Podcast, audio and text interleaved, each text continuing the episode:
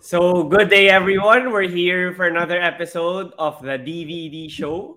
So, for today, we have a former NU Bullpup and now a current big man of the De La Salle Green Archers. And he's also a player in the Gilas Filipinas national pool in preparation for like the FIBA windows and the World Cup preparation. So, I'll now welcome here on the DVD show Kevin Kiambao. Thank you for joining me here on the podcast.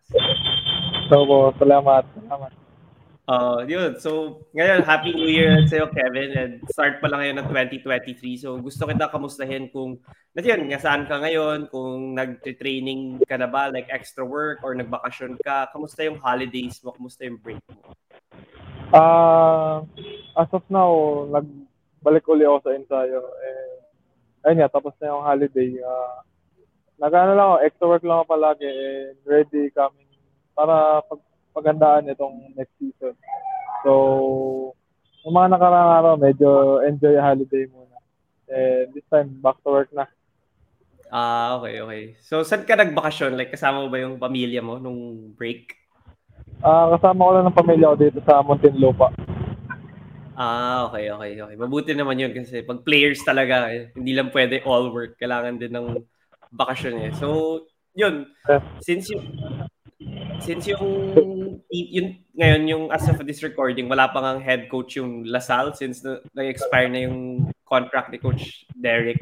So ikaw, meron ka bang program na like sinusunod sa mga extra work na sinasabi mo? Ano yung mga pino-focus mo ngayon habang wala pang team practices? Ah, uh, for now, pino-focus ko talaga yung strength and conditioning ko, yung agility, yung mga yung mga kulang ko last season. And ayun yung tinatry ko work on. And may program ako sinusunod usually kay Coach CJ Segovia. Uh, may uh, personal strength and conditioning coach, coach oh. ko siya. Uh, kumbaga nagsisimula pa lang siya sa pagkagan sa strength and conditioning. So, ayun. Sobrang laking tulong na. Usually season, nung season, talagang siya strength and conditioning ko aside from strength and conditioning dito, dito sa Lasal natin. So, ayun. Mm, okay, okay. So, nag-start ka lang sa kanya recently or dati pa?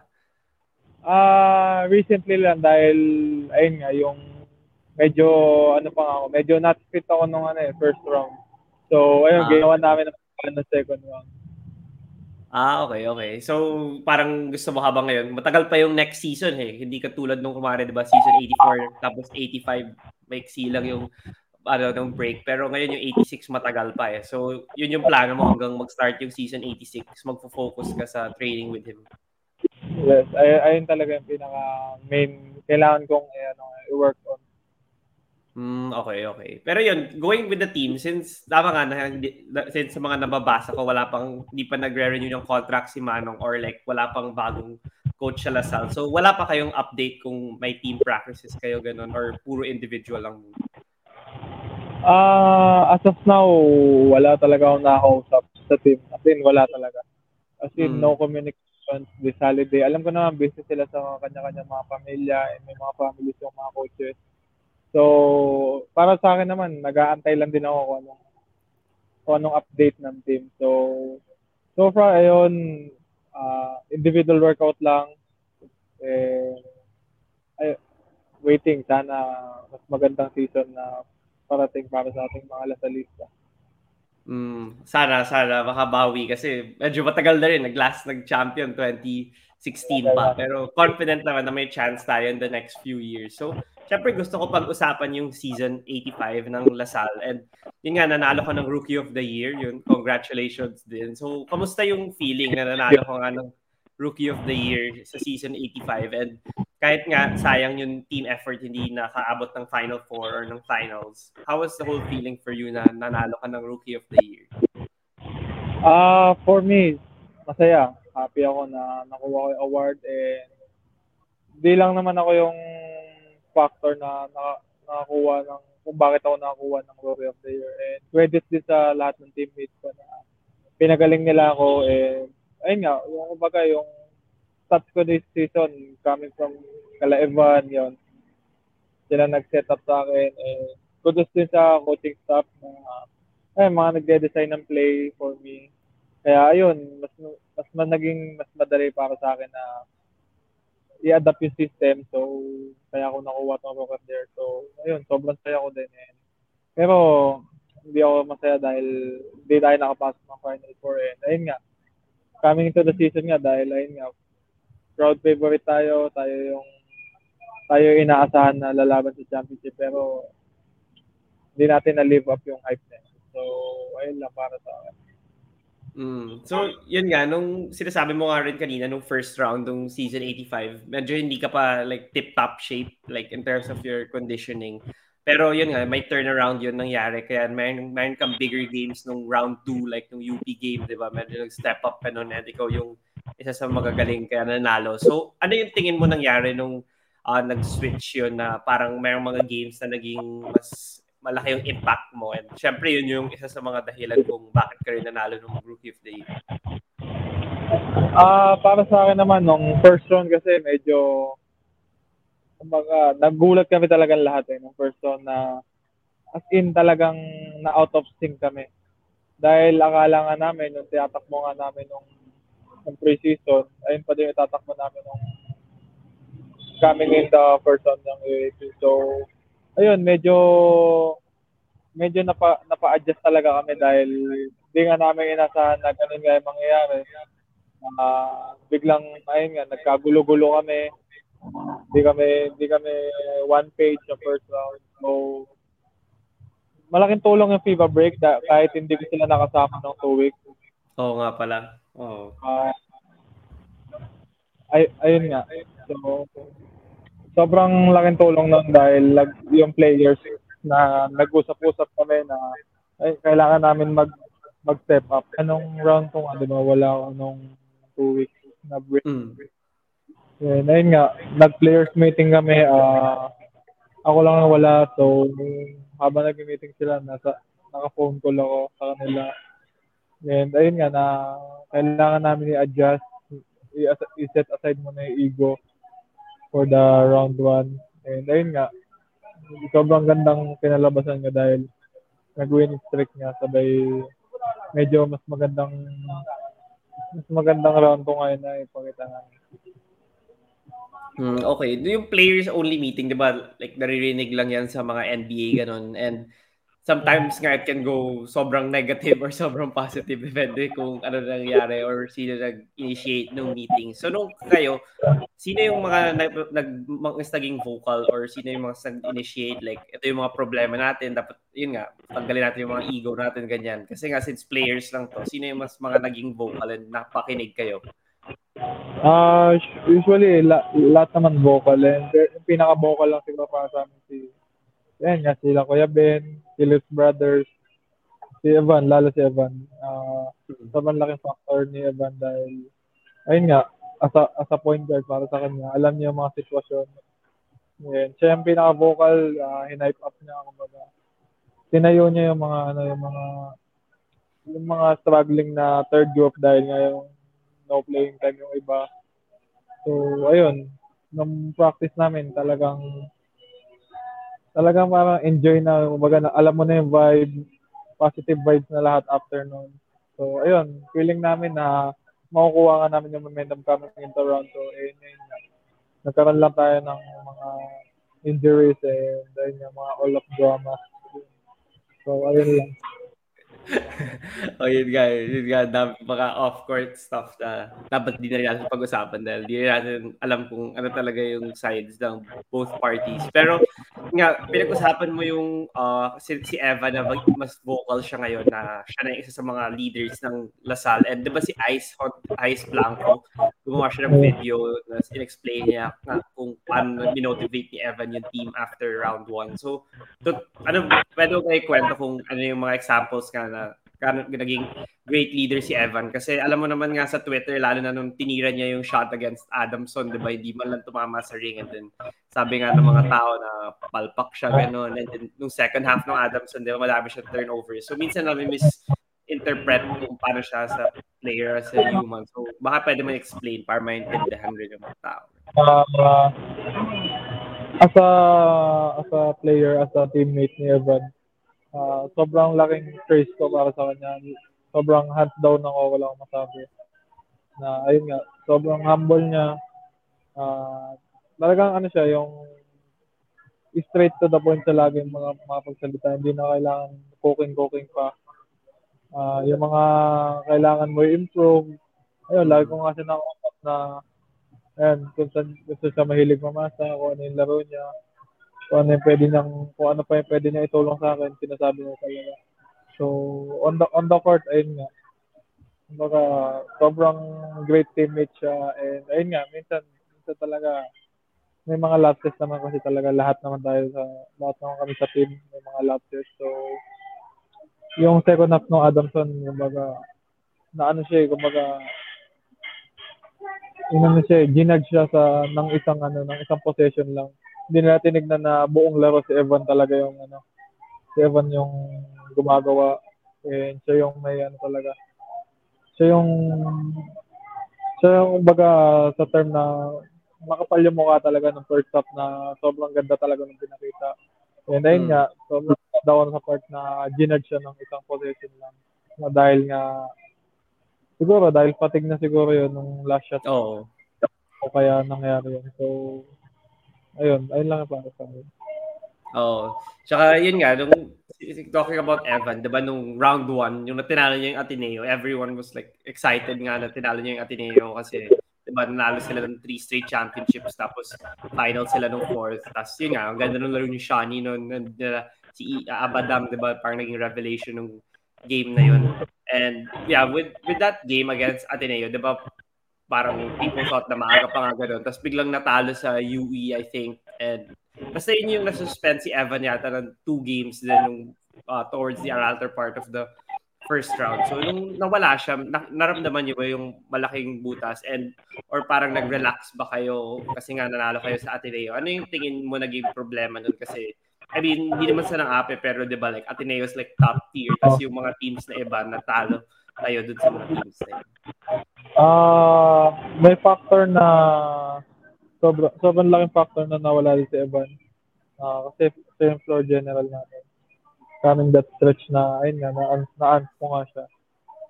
Eh, may factor din na nag-relax kami. Sobrang, sobrang laking factor talaga na nag-relax kami against UE. Uh, akala namin, walk in the park lang na game. Alam na yung, alam na yung outcome. Parang ganun yung coming mindset namin sa the game against UE. So, ayun nga, lahat kami nagulat. And lahat naman nag-step up nung nawala si Evan. Si Mark, sobrang laking tulong ni Mark. Uh, alam naman natin na nung round 2 talagang talagang kulang lang sa oras. Eh, pero lumabas na talaga yung potential niya. Sila Penny, lahat, lahat sila. So, ayun nga, nung natalo nga sa UE, parang reality check, face check lang. Para sa amin na kasi feeling namin nung natalo namin natin ngayon, nasa taas na tayo. Parang lahat oh. naman tayo, amat ko, parang ako, parang feeling ko parang sobrang taas na ng position ko na. So, ayun nga, na-reality check, na-reality check na ako. Ako, ng UE, yung buong team, na parang pinapa, parang pinapa-remind sa amin na, ayun lang, yung paa sa ground lang palagi. So, simula nun, hindi na kami nag, nag-under ng estimate ng kalaban, parang ganun.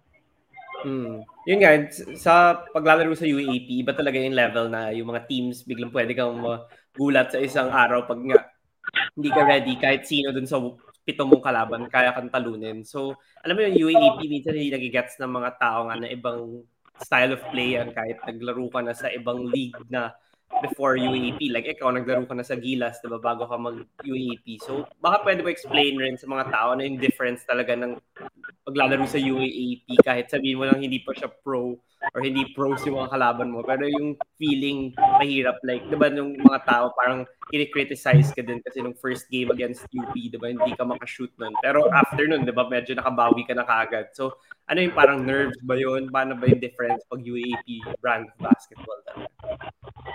Ah, sa sa Gilas, iba. Uh, alam naman natin, highest level of competition uh, more on more on physikalan, more on upa utakan. Ayun nga, yung mga kalaban mo talagang may pangalan na talaga sa larangan ng basketball. Kumbaga, may, may mga narating na, lalo na yung mga nakasama ko sa Gilas. So, ayun nga, sobrang laki exposure na binigay sa akin ng Gilas dahil nga, mga nakasama ko doon, mga kuyas, mga may experience na sa mga ganong sitwasyon. So, pagdating ng UAPN niya, medyo nervous ako dahil nung first game na against UP na first time ko makakalaban si Coach Gold lahat ng teammates ko. Oo nga pala. So, so may rocket cheaters talaga. Ayun talaga mm. malaking factor dahil nga that di ko di ko ma-imagine sarili ko na kalabang sila. So nung game against UP talaga kinakabahan talaga ako. So, Ah, okay, okay. Pero yeah, yun nga, laki na pag-usapan mo naman nga kung paano ka nag-improve nung papunta sa second round. Pero gusto ko pag-usapan yung Adamson game. Yun yata yung huling game ng first round kasi uh, nag-OT yun, tapos nag-cramps, diba si Shani, tsaka ikaw yata nung OT. So, no ah, time na yun, sorry. Si Evan yung nag-cramps, di ako nag-cramps.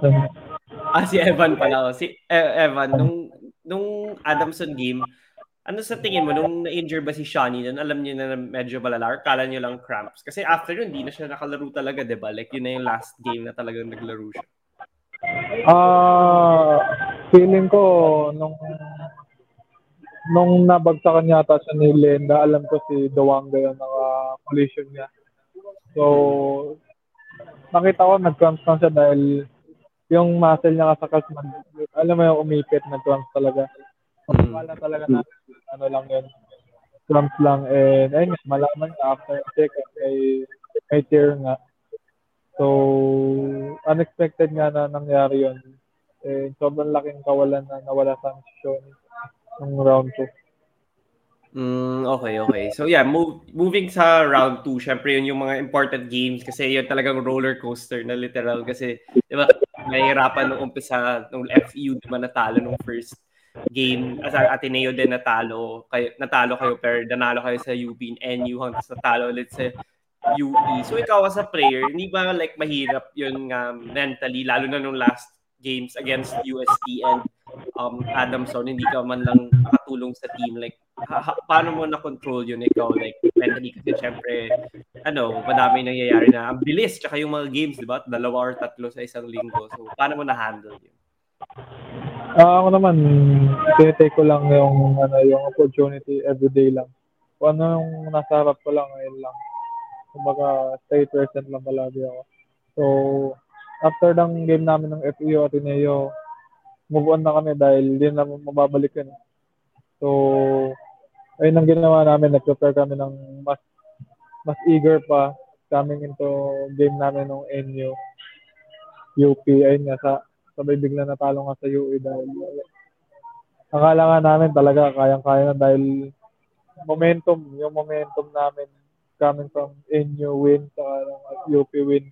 Akala namin na ganun-ganun na lang uli. So, ayun nga, roller coaster ride namin nung this season. Oh. And yun nga yung UE game, 'di ba? Like epitome yun ng season talaga ng Lasal nga na nahihirapan mag-close out ng games. Like alam naman ng mga tao yun na halos lahat yata ng games except Ateneo round 2. Like lang mga Lasal ng medyo malaki sa umpisa tapos nahihirapan lang i-close yung game. So ikaw as a player and next year talagang ikaw na yung isa sa mga top players pa din ng team. Like paano mo ma-improve yun as an individual and as a like team player as a leader na yung Lasal kailangan matuto hindi mat- mawala yung mga lead sa kanila. Kasi kung kunwari lang di ba hindi na wala yung mga lead sa inyo baka nasa finals or champion pa din. Uh, para sa akin naman ano lang yung pwede kong matulong sa team. Uh, ako di ako vocal na di ako vocal na player. Kumbaga action, action ako. Kumbaga lead by example ako. Mm. so ayun, action ko lang yung action ko lang yung mga pwede kong itulong sa team. Kumbaga, gusto ko sila i-motivate by playing hard every day, practice, games, ayun yun lang. Mm, okay, okay. So, so yun nga, after yung UE game, di ba, hindi ka na nakalaro ko agad. So, ano yung story nun kung paano mo nalaman na positive ka sa COVID, gano'n, or nasa, nasa dorm ka lang ba the whole time? Ano yung parang chronological events na nangyari na talagang alam mo na, na hindi ka na makakalaro kahit nung Battle for Fourth? Ah, uh, nung Tuesday, Tuesday yun eh, nung naramdaman ko yung illness. Uh, kinabukasan UST game na. So, Tuesday, sobrang sobrang sama ng pakiramdam ko, taas na ng fever ko. And akala ko ano lang, talagang silver lang. So, nung Wednesday, Wednesday night or Wednesday night, nag-test ako ng nag-test ako ng antigen. Negative naman ako. So, kinabukasan ng Thursday, Thursday after UST game yun. Ayun na, na nag-test ako na, ayun nga, nag, nagkaroon nga ng nag-positive na ako noon. And until nung Friday, Saturday, okay-okay na ako. Nung Saturday, nag-test ako ng umaga. Akala ko makakalaro na ako sa Adamson game. Nag-file na ako ng, ng, ng, ng appeal. And ayun nga, na-deny nga yung letter. So, hindi na ako laro. Mm, okay. Kasi nga, di ba may rule daw na kailangan seven days ba or something so kahit negative. Parang di ba nag-vote pa sila sa board? Tama ba yun? Yung nag-vote pa sila? Nag-vote sa board. UP, UE yung yung yung ang nag-deny na school, dalawang school eh, UP. Ah, okay, okay. So, kunwari lang hindi sila nag-deny, may chance ka sana maglaro ganun. Oh, may chance. Basta sa seven, seven, ay, eight schools na umoo, okay. Basta may isang, may isang hindi. Hindi talaga. Ah, okay. Ganun pala yun. Hindi ko alam na ganun pala yung rules eh. So, yeah, sayang talaga. And yun, yun talaga yung masakit kasi, di ba? Like, yung mga stars pa yung nawala. Doon pa sa pinaka crucial na games eh. Pero yun, ganun talaga yung basketball. Hindi mo na wala tayo magagawa doon. Pero I wanna talk about yung Adamson game kasi 'di ba alam mo naman ang weak point ng Lasal talaga three-point shooting and free throws. Like ever since dati pa mahina talaga sa shooting yung Lasal. Pero yung Adamson 'di ba alam mo naman dami naka three points si Evan, si Mark, si Ben, ganun. So ano nakita mo nung game na yun na pwede mo siguro makita mad- pwede niyo madala sa mga like next season kasi yung mga players na yun nandun pa naman and yung outside shooting talagang important na siya ngayon sa basketball ngayon. Ayun nga, uh, kumbaga, sa reality, kaya naman namin lahat kung gugustuhin namin. Uh, I, I think, ayun nga, uh, kailangan lang namin improve yung consistency lang. Saka yung how to manage yung mga ganyang games na UE, hindi ko naman sinasabi na mga low, ganun. Kasi ngayong UAP, sobrang unpredictable na kung sino talaga tatalo sa'yo. So, ayun lang, kailangan lang namin mag-aral ng paano maging consistent every game. Uh, aside from free throws, shootings, nag-improve naman nung round 2 eh. Nung round 1, medyo wala talaga. Nung round 2, talagang pinakit namin ng free throw shooting. So, ayun. Mm, okay, okay. So yeah, sana ka, sana. Pero gusto ko nga tanongin, syempre hindi yung issue about Shani, pero more of yung focus niyo sa game. Like, syempre may mga nangyayari behind the scenes na naririnig nyo na hindi ka naman involved ganun. So ikaw ba, madali lang for you na hindi ma-affect sa mga ganun and mag-focus lang sa court or challenge din for you and nalampasan? Ah, uh, sa akin challenge din dahil Shoni nga, uh, teammate ko, ko din, di ko din may iwasan na hindi isipin ng ganun. So, sad lang ako sa part na ganun nga nangyari na after after ng lahat, doon din pala, doon din pala yung hotwell. So, ako, personally, kailangan, kailangan ko lang i-take to as a lesson sa team na kailangan mag-step up and kailangan ipanalo lahat ng game. So, ayun nga. Shoutout kay Shoni. Uh, good luck sa pro. I love you, bro.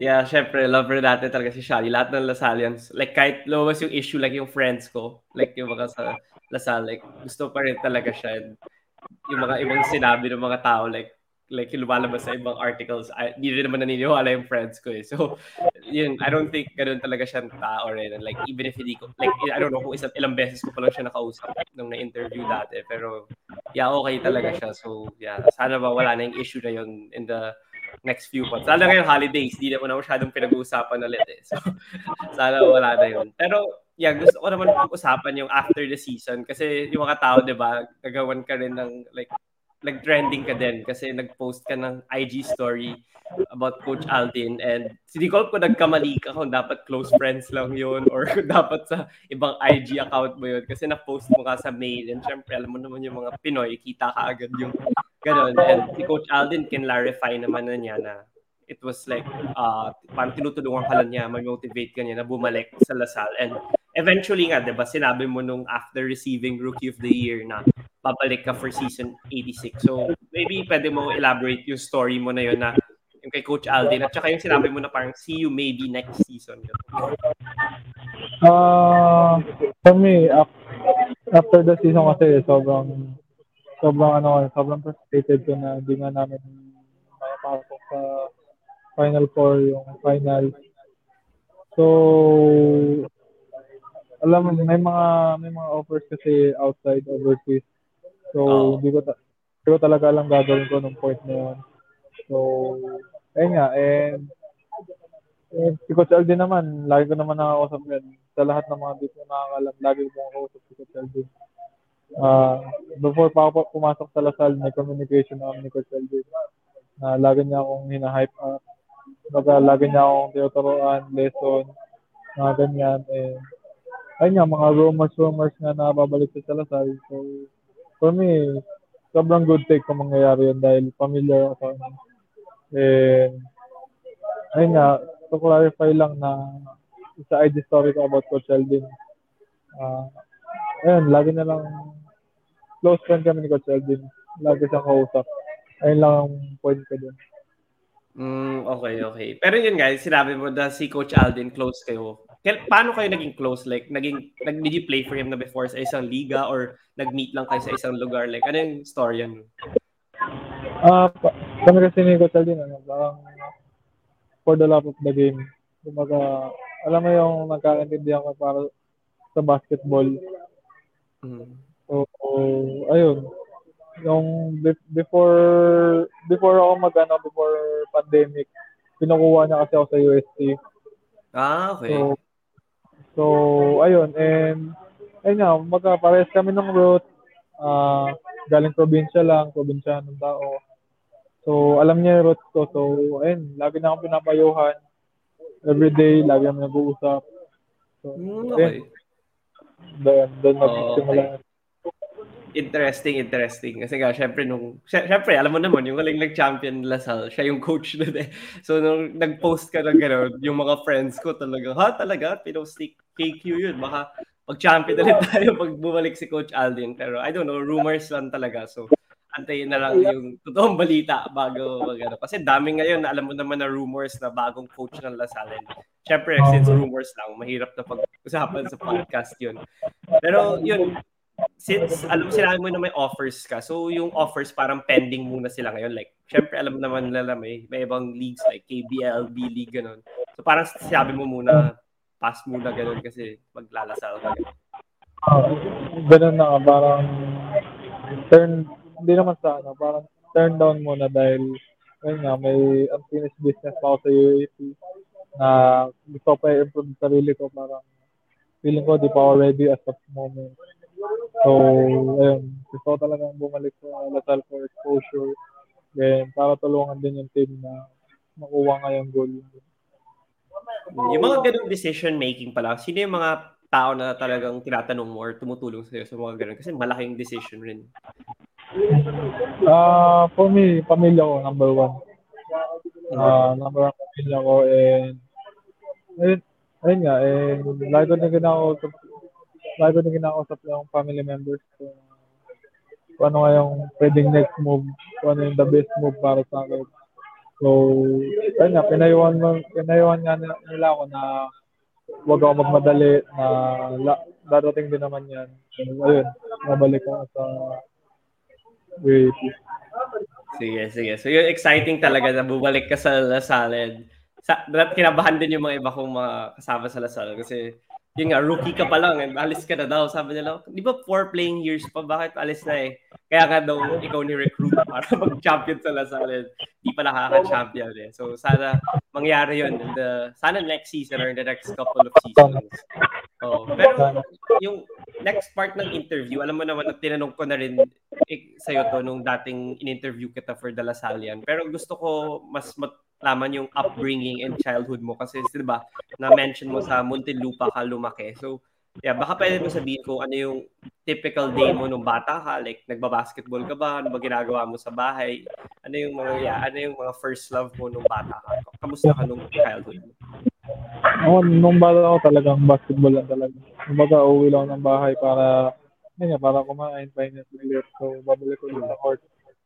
So, ayun, doon ako nagsimula mag, ma, maging ano, maging ma-obsess sa basketball. So, sobrang laking tulong din, sobrang laking factor ng tatay ko na lagi niya ako sinasamahan sa goal na gusto niya, na gusto ko din sa basketball. So, yun, sobrang thankful ako sa kanya. Hmm, okay, so anong age ka nag-start maglaro basketball? Ah, uh, ano na ako naglaro eh, late bloomer ako, 10 10 years old na ako nagsimula. Ah, okay. Pero, Tapos ako, mahilig na ito mga bola-bola kahit yung plastic lang na bola. Oo. So, kailan yung parang big step mo yung talagang feeling mo na pwede mo nang gawing to as a, like a varsity player sa college or yan, kahit sa pros? Like, kailan yung point na yun? Ah, uh, yung point na yun, nung 14 years old na ako uh, naglalaro sa Barangay League, naka-scout sa akin. So, ayun na yung nagsimula yung career ko. So, I think 14 years old ako na. Ah, okay. Tapos, ano ka na ba nun? Like, center? Malaki ka na ba nun time na yun? Or like, dominating ka na ba sa loob? Sa, hindi, wala, wala. Hindi ako ganyan talaga dati. Talaga hindi ako marunong basketball. Uh, late lang ako. Netong enyo lang ako itong Enyo lang talaga ako mag aspect ng game ko na yun. Mm. Dati talaga, wala talaga. No skills talaga. Mm, okay, okay. Pero yung parents mo ba malaki kaya malaki ka din? Like, kasi syempre, di ba, full Pinoy ka. Parang yung height mo close to June Mar Fajardo ng ganun. Parang hindi ka makakita ng Pinoy na ganun. Ah, uh, hindi naman. Sakto lang. Kasi yung papa ko 5'11. So, yung mama ko 5'8. Hmm, okay. Pero ikaw pa, si, ano ka, 6'8", di ba? Mga ganun. 6'7". Ayun yung huli kong measure. Ah, okay. 6'7", 6'7". So yun, sinasab, kinwento mo yung uh, NU stint mo. So nung NU ba, nag-try out ka ba nung pag naglaro ka nung NU or kinuha ah uh, kinuha ka ba nila yan? Anong taon yun nung naglaro ka for NU? Ah, uh, kinuha ko ng NU nung 2017 uh, late late 2017 na ginawa ko ng NU. Uh, nag, nag, nag-try out ako. Baga, may open tryout yan. Pero pinakilala na ako ng dati kong coach kay Coach Gold. Kaya nag-try out lang ako para mag-try talaga subukan. So, ayun nga, ginawa ako ni Coach Gold. And, ayun nga, rest is history nga. Pagkatapos na. Oo. Uh, so, na talaga. Ang masarang pasalamat ko talaga kay Coach Gold. Oh, tsaka gusto ko 'yung pag-usapan si Coach Gold kasi alam mo naman like kahit nag-champion na sila no season 84, 'di ba? Medyo malumanay talaga siya magsalita like hindi siya yung ibang coaches na madaming sinasabi ganun. Like maingay sa court yung very like emotional. Pero makikita mo na mada- yung mga plays niya okay, yung schemes niya okay, yung mga rotation niya sa players okay. So like, kumari, yung high school ng NU, mababasa lang ng mga tayo, mga articles, gano'n na tinatambakan nyo lahat kasi kaya-kaya nyo. And hindi naman napapanood kasi hindi naman televised. So like, ikaw, like as a player, paano nag-develop yung relationship mo with Coach Gould na kumari may mga story ba na hindi alam ng mga tao kung gaano siya kagaling na coach or gaano siya kagaling na tao. Like, ano yung mga ma-share mo? Ah, uh, so, sobrang admire lang ako kay Coach Gould dahil yung passion sa basketball, iba talaga. In, in another level talaga yung passion sa basketball. Baka Ah, uh, sa, sa narinig ko sa coaching staff namin sa inyo dati, uh, Coach Gold nanonood ng film namin, practice 3 a.m. Kasi practice namin lagi sa inyo, laging recorded. Ah, okay. So, after the practice, pinapanood niya ng film ng madaling araw. Then, ayun nga, kumbaga titingnan ko ano improve bawat isa sa amin. And, kasi ang motto lagi ni Coach Gold, lahat yan nagsisimula sa practice. So, So, sa, sa practice talaga, sobrang hard na. Mm, okay, okay. Pero ikaw, like, personally, like, naging, naging close rin ba kayo? Like, ikaw ngayon hanggang kahit UP na siya. Di ba, like, merong isang picture na niyakap mo ba siya nung nanalo kayo sa UP nung round 2? Like, nakuha yata ng isang photographer kasi namin sa Dalasalia. Like, nakita ko, and parang close na close talaga kayo kahit sa kabilang panig na siya uh, side. So, paano na-develop yung relationship niyo? Nakatulong ba yun sa, like, pag-ascend mo sa basketball? Kasi syempre, no senior ka na, di ba? Kilalang kilala ka na kahit nasa high school. Uh, sobrang laking tulong dahil every, every day, baga, ano niya, kumbaga, in-instill niya sa akin na wag nga akong, ayun nga, wag nga akong masa, magsawang ano, matuto. Uh, lagi, lagi na pinapa, sa akin, lagi na pinapaalala na ayun nga, wala pa tayo doon sa level na pinaka mataas. Kaya lagi na sinabi, maging humble ka lang. Sobrang laking factor sa akin kasi dahil kahit magkalaban na kami, uh, nag-usap pati kami, pero hindi about sa uh, recruiting ganyan, about sa buhay, about sa basketball. Oo. Oh. Sa, uh, kung ano pa yung pwede ko. Hmm. Tsaka yun, yung UP, diba? Ah, yung NU, sorry, nung uh, high school, sobrang galing nga. Sabi mo si Coach Gold, sobrang meticulous sa uh, pag-prepare sa inyo every game. Pero ikaw ba, nung 2017, nung kinuha ka nila, gano'ng katagal yun bago mo nakuha like yung sistema, yung chemistry with the team, and anong part ng anong high school career mo yun talagang naging parang peak mo bago? Ah, uh, nung 2017 ginawa na uh, halos halos year din bago bago ko talagang ano i-instill sa sarili ko yung sistema ni Coach. Kasi coming from a barangay fighter, eh, kumbaga laro ka lang kung anong ano eh, kung anong pwede, kumbaga larong ano ba, larong kalye lang. Uh, ayun, pina, pinapaalala sa ni Coach Gold na ibang level niya yung AP, juniors. So, ayun nga, nung coming 2018, 20, late 2018, pamunta 2019, ayun yung 16 na ko sa career ko. And usually, ayun nga, dapat sama-sama kami pumunta ng college. Ayun, nagkaroon nga ng pandemic, din naman inasahan. So, ayun, na- na-stop yun. 2019, nag-pick ako. And 2020, nag-stop yung basketball. Nag-stop lang.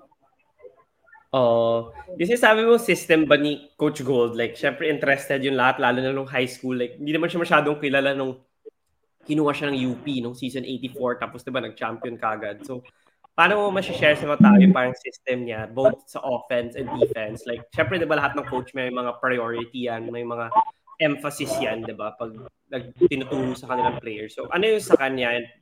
Pa- paano, paano, paano kayo naging successful? Kasi tinatambakan niyo talaga lahat ng school sa juniors. Yan nga, yung system naman ni Coach Gold, lagi na sinasabi, be yourself lang. Kung ano lang yung, kung ano yung laro mo, laruin mo lang. And free will siya. Uh, medyo mahigpit lang talaga si Coach Gold sa depensa. And sa offense, kung ano yung strength mo, gawin mo lahat. So, ayun nga, umaga naging successful kami dahil nilaro namin kung ano talaga yung kung ano talaga yung gameplay namin, tendencies namin. Mm, okay, okay. Pero yun kasi sabi mo si kay Coach Gold yung uh, yung may system lang talaga. And syempre dati nung naglalaro ka sa uh, barangay leagues walang system. I mean kung ano lang yung talent di ba? Bahala na gano'n.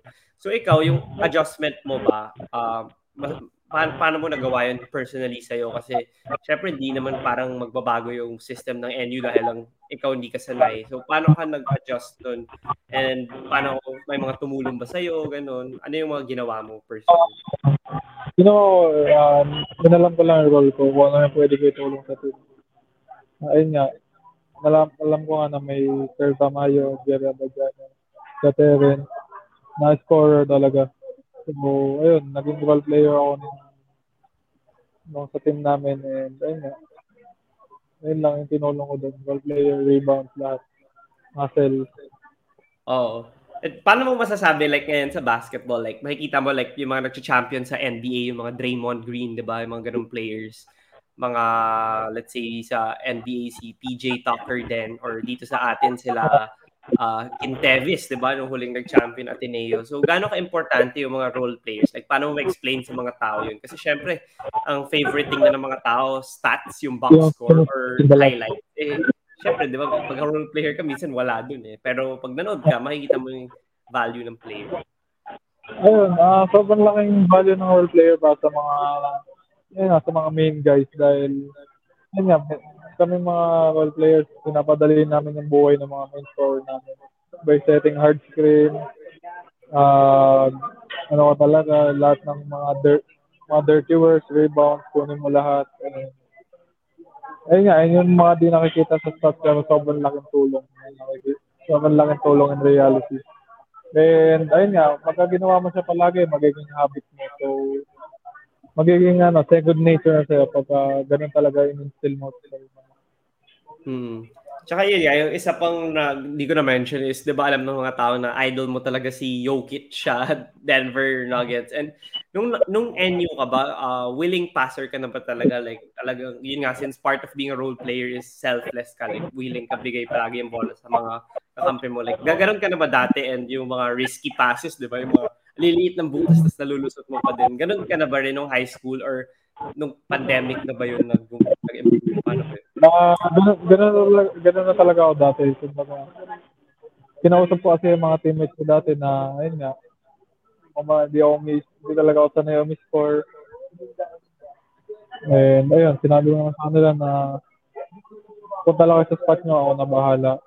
So, ayun nga, nag, sobrang laking tulong din na, ng mga teammates ko dahil sinushoot nila lahat yun. And alam, lahat naman ng basa ko dati, gamit from system. Until lang naman uh, pina, pina-practice mo ba yun, yung mga pasa na yun? Or pag naiisip mo lang sa game or sa practice? Oo, talaga. Pag kusan dumating kasi, wala na akong second thought, pinabasa ko na talaga. Mm, hindi na okay, ako okay. nag second, hindi na ako nag second guess dahil ayun nga, doon pa, ayun ba yung magiging thought ng pag Okay, okay. Pero yung mga no-look, like kunwari sa Lasal, di ba merong iba, pag pinasa mo, wala yung tao doon, pero ina-expect mo mag-cut sila napapagalitan ka ba like ng coach pag mataas yung turnovers mo kunwari or pinapabayaan ka lang nila like kasi para hindi ka mawala ng confidence? Uh, may mga times na pag pinipilit yung sobra, pinapagalitan ako. Pero al- alam naman nila na ganun talaga yung laro ko. Pero lagi nga pinapaalala sa akin yan, nila Coach Mon, kasi Coach oh. Gian, na di, di laging dadating yan. So, kailangan ko din talaga mag-score. So, ayun. Uh, Mm. Sobrang laki po kay Coach Monta ni Coach Oh, yung isa ko pang gusto nakikita sa laro mo is yung one-hand shot pero hindi nga naging sobrang effective nung UAP pero nung preseason nanonood kasi ako ng D-League tsaka Phil Oil. Di ba merong isang game ng UST ata? Hindi ka pinasok the whole first half tapos second half ka lang naglaro tapos lahat, di ba 100% field goal ka ata nun tapos lahat puro one-handed shot. Like, matagal na rin ba yun na pinapractice mo or recently lang din? And ano yung story nun kung bakit ka naging parang sobrang comfortable sa shot? Ah, uh, kasi yung mga two-hand shot, sobrang ano na yun eh. Sobrang common na eh. And for me, naisip ko pag nag-one-hand ako ng one-hand, mahirap i-block lalo na sa high school. So, mm-hmm. ayun nga, pinapagod sa everyday and ayun, tinay, ano din, sobrang laking tulong din ni Coach Aldin dahil sa system nga ni Coach Aldin, di ba, puro one hand. So, hmm. ayun. Sabi niya, sinabi niya sa akin na practice na practice yan dahil sobrang ano yan, parang sa basketball, gym yan. Hmm. So, ayun. Ginawa, ginawa ko ng ginawa sa naging second nature. Hmm. Minsan, mar- imagine ko lang as like a player. Kasi kunwari, di ba ginagawa mo pag mid-range or yung perimeter. Pero pag three points, di ba, two hands naman. Minsan ba naalangan ka? Like pag nasaan ka sa court, minsan naalangan ka kung dalawa or isang kamay gagamitin mo. Or nasa isip mo na yun pag three points, two hands. Paano ba? Uh, sa game, nag, sa game, nag, ano, talagang two hands ako sa three points. Pero sa practice, tinatry ko mag one hand three points. Uh, kaya naman, pero parang ang awkward tingnan sa totoong game, di ba? Parang, Oo. Iba yung isipin ng tao. So, ayun. Tuhan to sa game. Ah, okay, okay. Kakaiba talaga yung game. Ano. Pero nung NU nga, di ba, like, yung mga tao tinatanong na bag, nung ni-recruit ka sa Lasal, da, hindi ka nakalaro ka agad ng season 84. So, yung peak mo nung 2019 ba, anong grade ka ba? Grade 10 ka lang ba nun or 11? Like, bakit ka, ba, bata ka pa ba nun kaya hindi ka pa nakalaro sa Lasal ng first year ng 84? Um, uh, usually nung ano after after 2019 season 82 uh, coming sa coming sa high school talaga magsisitaw talaga ako ng sa taon. Yun talaga yung pinaka ano, pinaka situation ko na after NU high school na mag-sit out muna ako dahil may grade 11, grade 12 pa. So, ayun nga, inabot, inabot nga ako ng pandemic kaya medyo tumagal talaga. Eh, ayun. Mm, magsi-sit out ka ulit para saan? Sorry. Ah, uh, yung yung dapat season 83 mag-sit out ako nun dahil dahil nga high school pa ako nun. So, Ah, okay, kailangan okay. ubusin isang taon. Meron kasi nag-commit ka na sa Lasal kaya ka mag-sit out, ganun ba yun? Ah, hindi. Binabot lang ako ng pandemic. So, yung sitwasyon ko na yun, sa Lasal tumuloy. Ah, okay, okay. Okay. So, yun nga, nung, nung last season mo ba sa UAP, season 82, nag-mythical 5 ka ba nun or nag-award ka ba? Ah, okay, okay.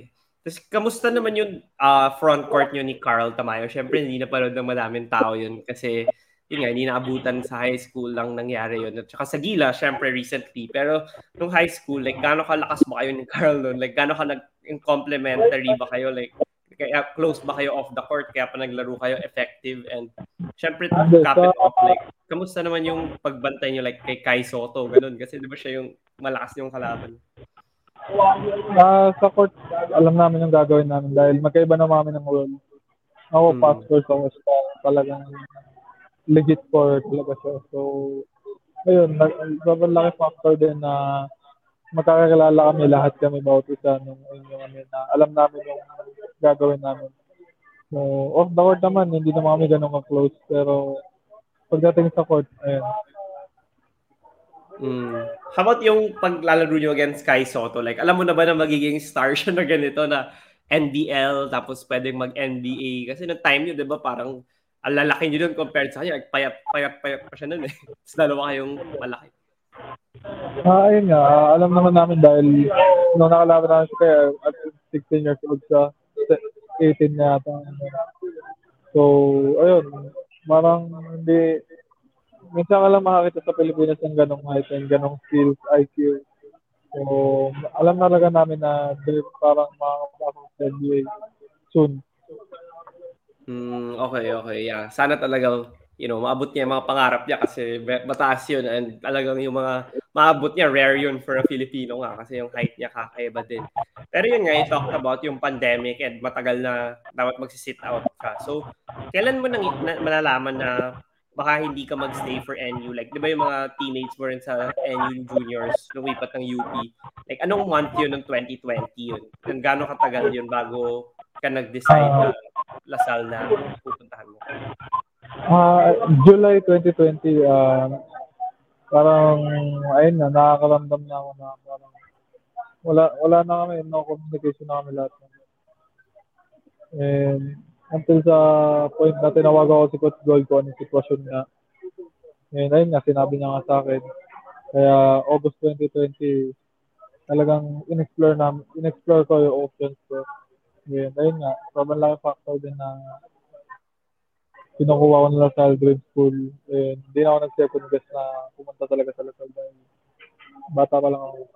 Grade school ko na talaga. Hmm. Ano yung nagustuhan mo sa program ng Lasal or like sa school ng Lasal? Kasi nga yun, hindi sila nag-champion. I mean, syempre 'di ba UP nag-champion and then doon yung mga teammates mo and Ateneo din, alam mo na si Coach Tab, 'di ba? Sobrang galing nung ginawa niya ngayong season na medyo underdog sila nung umpisa tapos nag number one, 'di ba? Tapos nag-champion pa. Like, bakit Lasal na isip mo? Like, ano yung talagang convincing factor? Kasi in one month lang yun, 'di ba? July, tapos August, Lasal na kagad yung napili. Ayun nga, yung number one, education talaga. Dahil, ayun, pumunta ako na Lasal as a student athlete. Hindi naman ako pumunta na Lasal ng athlete lang. So, malaking factor din sa akin na gusto ko makagraduate na makakuha ng Lasal diploma. Hmm. So, ah tungkol naman doon sa program ng Lasal, okay naman. Baga, kailangan lang talaga ng right direction and right time para sa sa good program ng. So, alam ko naman na every year, every year talaga, nag-ano yung Lasal. Kumbaga, nako-compete. So, Hmm. ayun. Oo. So, no, yun nga, yung pandemic, medyo matagal yun. And hindi ka rin nakalaro ng season 84 kahit naglalaro na yung mga iba. Kahit sa Gilas ka lang. Doon, doon lang kita unang napanood nung kalaban niyo yung India. Nanood ako live sa MOA. And, di ba, ganda ng mga pasa mo nun? Like, yung isa kay Will Navarro ba yun? Yung nag-dunk siya. Hindi ko naalala mo pa yun. Pero, nung whole pandemic, ano yung talagang finocus mo naman nun? Di ba sabi mo kasi ngayon, strength and conditioning na uh, nakita mo na kulang ka pa sa fitness nung UAP. Pero nung time na yun, nung pandemic na matagal, tapos yung minime- alam ko na may nabasa akong article na mini-mentor ka ni Balti noon. Like, kamusta yung, ilan yun, two years na pag-prepare mo for ngayong season 85? Ah, uh, ayun, may, may mga ups and downs. Pero pinaganda ko talaga yung moment na to na makalaro sa UAP, sa UAP. And tinake ko lang everyday as a, as a challenge. Baga, hindi, hindi ko sinabi sa sarili ko na may inip ako. Kumbaga, ay, hindi ko, nililibang ko lang sarili ko dahil dati naiinip talaga ako gusto ko maglaro. And sa ngayon, yun, sobrang laking tulong din na maging kalmado sa mga bagay-bagay. Mm, yun, eh, yun nga. So, no season 84, like, syempre, di ba, Lasal medyo nahirapan din round 1, tapos round 2, nag-iba na like offense sila ng content, lumakas sila. So, yung time na yun, like, talagang palagi magpupasok sa isip mo na, ah, kung nandyan ako, sayang, baka nag-finals kami, ganun. Kasi di ba, lamang na nung Final Four, kinapos lang ng dulo, and ang lakas ng team, to be honest, like, from top to bottom. Ayun, ayun, may factor din natin kung parang sayang, daw nakatulong. Ganun, mga hmm. ganun lagi ko. So, ayun, nanghinayang ako yun. So, sabi ko sa sarili ko na babawi kami season 85.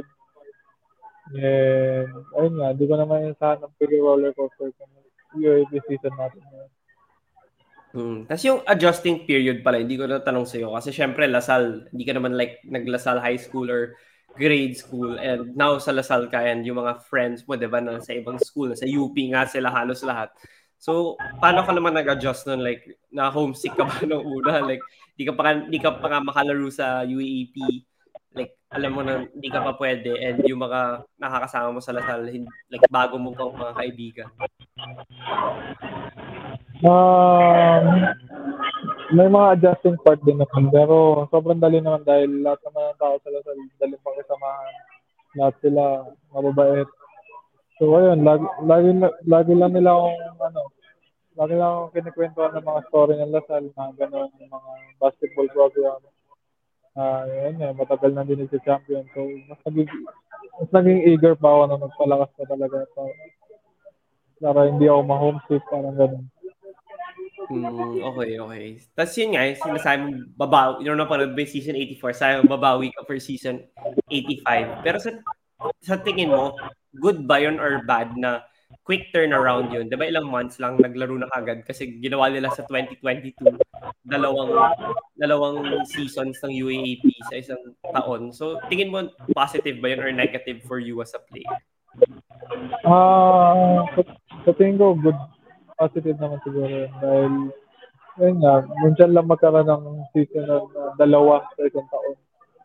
So, ay, ayun nga. Ginawa, ginawa ko lang na mas nag mas may, mas naging eager pa ako na coming from season 84 na fifth, ay fourth place, fourth place tayo. Uh, third ayun, ata. Uh, third, I think oh. third. So, mas naging eager pa ako na sinabi ko sa sarili ko na mas papaangatin pa natin. Kaya ayun na, nag, naging roller coaster ride na. So, hindi ko naman inasahan na ganito. Mm, okay, okay. So, yun nga, since tapos na tayo sa like sa uh, sa LaSalle stint mo and playing for um, the Green Archers and syempre, wala na, matagal pa naman yung next season. So, tsaka na pag-usapan yun. Gusto ko rin pag-usapan yung Gilas like stint mo. So, kailan nag-start yung national team opportunities mo? Like, naglaro ka ba like dati nung mas bata ka or nag-start lang ba? No? Anong taon yun? And paano, paano mo like, like pag gilas mo, automatic ba sa'yo na tinatanggap mo dahil national team yun? Ah, uh, yun. Malaki factor na automatic yun para sa dahil once in a lifetime experience lang yun. Uh, dati pinapanood ko lang yan sa Kuya Matt Ingrid. Idol ko yun dahil ayun nga, sobrang sipag na sarap maglaro para sa bayan. Kasi pride ng ride ng bansa mo naglalabanan. So, every time makakoll up ako, sobrang, sobrang saya ko. And sobrang, sobrang lang opportunity para sa akin every, every Lasal spin. Ay, every Gilas spin ko. So, ayun. Sobrang pasalamat sa lahat ng coaching staff and management ng SBT na na binibigyan nila ako ng opportunity na mapaglaro para sa bayan. Mm. Ano ba yung first stint mo pala sa Gilas? Like, ano yung nakalimutan ko yung first? Ah, uh, first stint ko noong 2018, 3 Ah, okay, okay. 20, 2018, 3 Oh, okay. Pero nung nakalaro ka ngayon, nung mga windows preparing for the World Cup, like, di ba ang dami nun, like, papatawag ka lang, tapos practice. Nahirapan ka rin ba nun na, like, itong mga to, yun nga, pros yung iba, yung iba collegiate, pero hindi mo kakampi. Tapos, ilang linggo na kayo mag-practice, tapos sabak na kagad. Tapos, after nun, di na naman ulit kayo magkakakampi. Tapos, after four months lang, like, hindi ba magulo yun pag player? Ah, uh, sa, sa amin sa Gilas naman hindi dahil may mga kuyas naman na lagi nagpapaalala sa amin na ayun nga, kailangan, kailangan lang gawin to para sa bayan dahil mahal mo yung basketball, mahal mo yung country natin. So, lahat ng mga second thoughts mo, uh, yun namin iniisip dahil Pilipinas na yung pinag ano, Pilipinas na yung dinadala. So, sobrang, sobrang laking tulong ng mga kuyas na lagi pinapaalala. Sobrang nag-guide sa amin. Sila Kuya Kiefer, Kuya Poy, lahat sila. Mm, yun nga, si, na-mention mo yung Gilas ngayon na yung program, di ba, medyo dati magulo. Pero ngayon, parang at least may direction na si Coach Chot na yung head ngayon hanggang matapos yung World Cup. So ano yung makikita mong positive na dapat abangan ng mga tao? Kasi di ba, alam mo naman, pag Gilas, yan ang pinakamahirap na parang pag-usapan sa social media or pag, media, uh, pag player ka. Kasi kahit ano sabihin mo, may magbabash sa'yo, either kahit panalo or talo. So ano yung tingin mo dapat abangan ng mga tao since di ba ilang months na lang, 8 months na lang, mag-World Cup na and magpe-prepare, baka masama ka pa sa pool, sa lineup, ganun. So ano yung mga positive, like since kasama ka sa team, ano dapat abangan ng mga tao?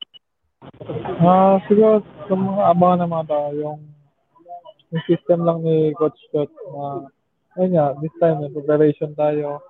Nung last, mga last windows lang, kulang lang talaga sa preparation And ayun nga, dahil nga hati nga yung oras ni Coach Chef, sobrang hirap para sa kanya na magko-coach ng dalawang team. So, ayun, mga dapat abangan ng mga tao na bibigay, bibigay namin lahat. Kung mapasama man ako, sobrang laking pleasure. Pero, well, ibibigay lahat. Hmm. And alam mo naman na yung last window, di ba, napasama ka dun sa Jordan ba and sa Saudi. And may isa pang final yata window ngayon sa Feb. So, may update na ba kung kailan magkasama ka ba dun sa pool or magte-training na ba kayo soon? And pati sa World Cup, like, may chance, may chance naman, di ba, na masama ka dun sa pool or sa final lineup ng World Cup? Sa itong next window, may practice namin next Monday, January 9. Magsisimula na ang preparation for for ano, sa Lebanon and Jordan. Mm. So, January 9, first practice namin ulit. Hmm. So like eh, since naglalaro ka sa mga window, parang automatic ba yun na may chance ka rin sa World Cup? May chance ka makapasok? Uh, for me, uh, may mga, may ano lang, may mga, may mga onting ano lang, may mga onting second thoughts lang dahil, ay, yung mga kasama ko doon, and World Cup na yun, sobrang, sobrang taas na level nga. Uh, ayun, sobrang ano, sobrang laking pleasure mo kung mapasama mo na ako sa pool lang, mag- kahit lang lang sa pool. Sobrang mm, okay. Tapos yung sa team naman, like alam mo naman sa World Cup, di pa tayo nakakalam, nakakapasok dun sa knockout stage. Kasi 2014, nakapasok tayo, nanalo tayo ng isang game, pero hindi nakapasok sa knockout stage. So since kasama mo tong mga teammates, like ito sila Jamie, sila Clarkson, di ba nakasama mo, like um, paano sa, ba't sa tingin mo may chance tayo? Like, ano yung mga dapat abangan ng mga tao na talagang confident sila or may tiwala sila na may chance tayo mabot dun sa knockout stage ngayon? Ah, uh, ayun. Sobrang, ayun nga, sila, sila Jordan Clarkson, sila ko Jamie. Uh, alam naman nila na binibigay nila yung best nila. Eh, ayun nga, preparations lang talaga. Eh, as of now, nagbabayin na lahat sa system ni Coach Chot. Kumbaga, unti na namin na-adapt lahat. So, abangan lang ng mga tao na maganda. Ah, uh, sa mga teammates mo sa Gila, sino yung mga naging close mo like sa mga pros or sino yung mga like ano yung mga story or ano yung mga payo na talagang nabigay nila sa iyo na parang tumatatak sa iyo na nasa college ka pa ngayon na uh, appreciate mo na binigay nila sa iyo habang naglalaro ka sa Gilas? Ah, uh, yun sila Kuya Keeper, Kuya Paul, ayun, lagi na lang, Kasi dumaan din sila sa UAP college player.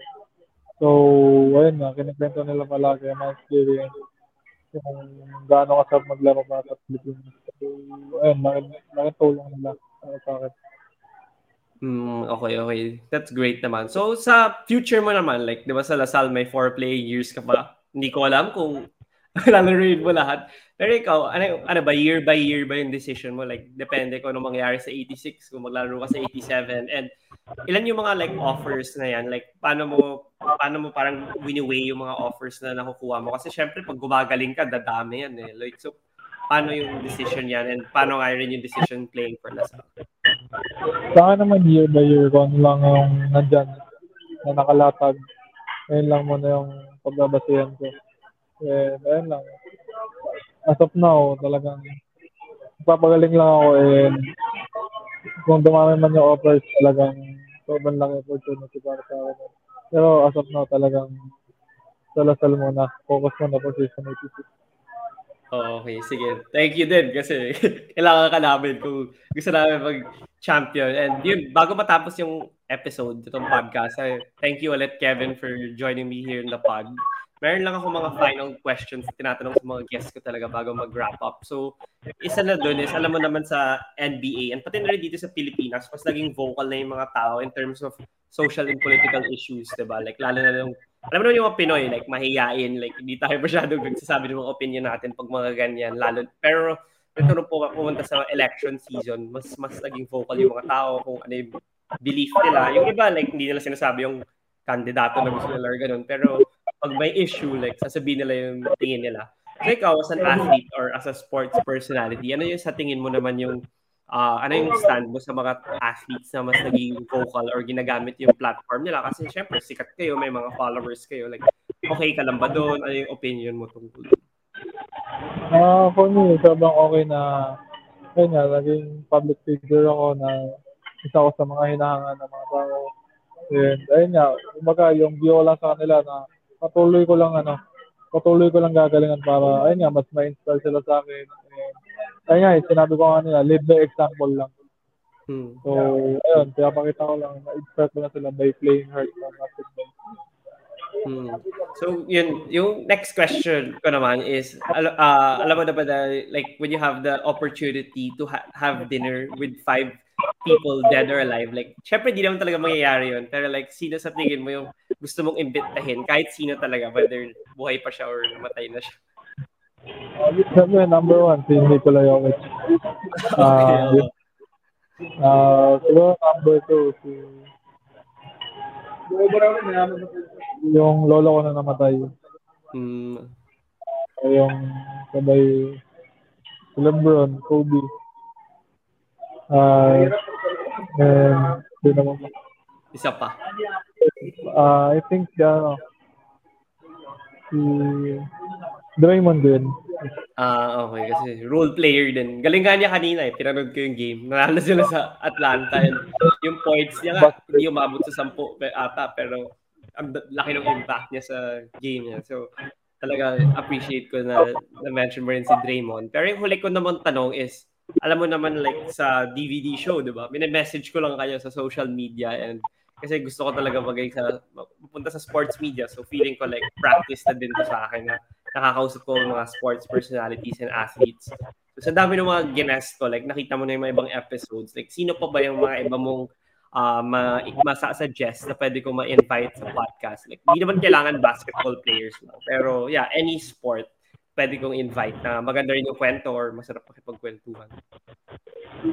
Uh, I think uh, yung best friend ko siguro si Ian Baclaran. Ah, uh, Baclaran. Mm, uh, ayun. Okay. At uh, mag uh, masarap din ako ito. Ah, okay. Di ba taga ano din siya? Muntinlupa din ba siya? Uh, kapit ba? Uh, Ah, okay, okay. So, yeah. Hindi ko pa siya na-interview eh. So, pwede ko rin siya i-contact eh. So, yeah, maganda rin siguro yung story niya. And lakas rin niya nung rookie year. Yeah? Like, second sana siya sa race, rookie of the year race kung hindi siya na-suspended, di ba? So, yeah, lakas ni Kian eh. So, yun, thank you ulit, Kevin, for joining me here in the podcast. And bago ako umalis, meron ka bang final message? Ah, ayun, thank you sa DVD show na in-invite niyo ako. Ah, na ma-share ang story ko. Sa lahat ng sa lahat ng sumusuporta sa Lasal. Thank you po. God bless. Oh. Yun, sige, so bago ka umalis, okay lang ba na take tayo ng picture? Ako magte-take. Okay lang. Okay. Sige. Take from here. ah. One, two, three. Okay, thank you ulit, Kevin, for joining me on the pod. ah. Stay safe, ah. See you. You. Bye. Okay, bye.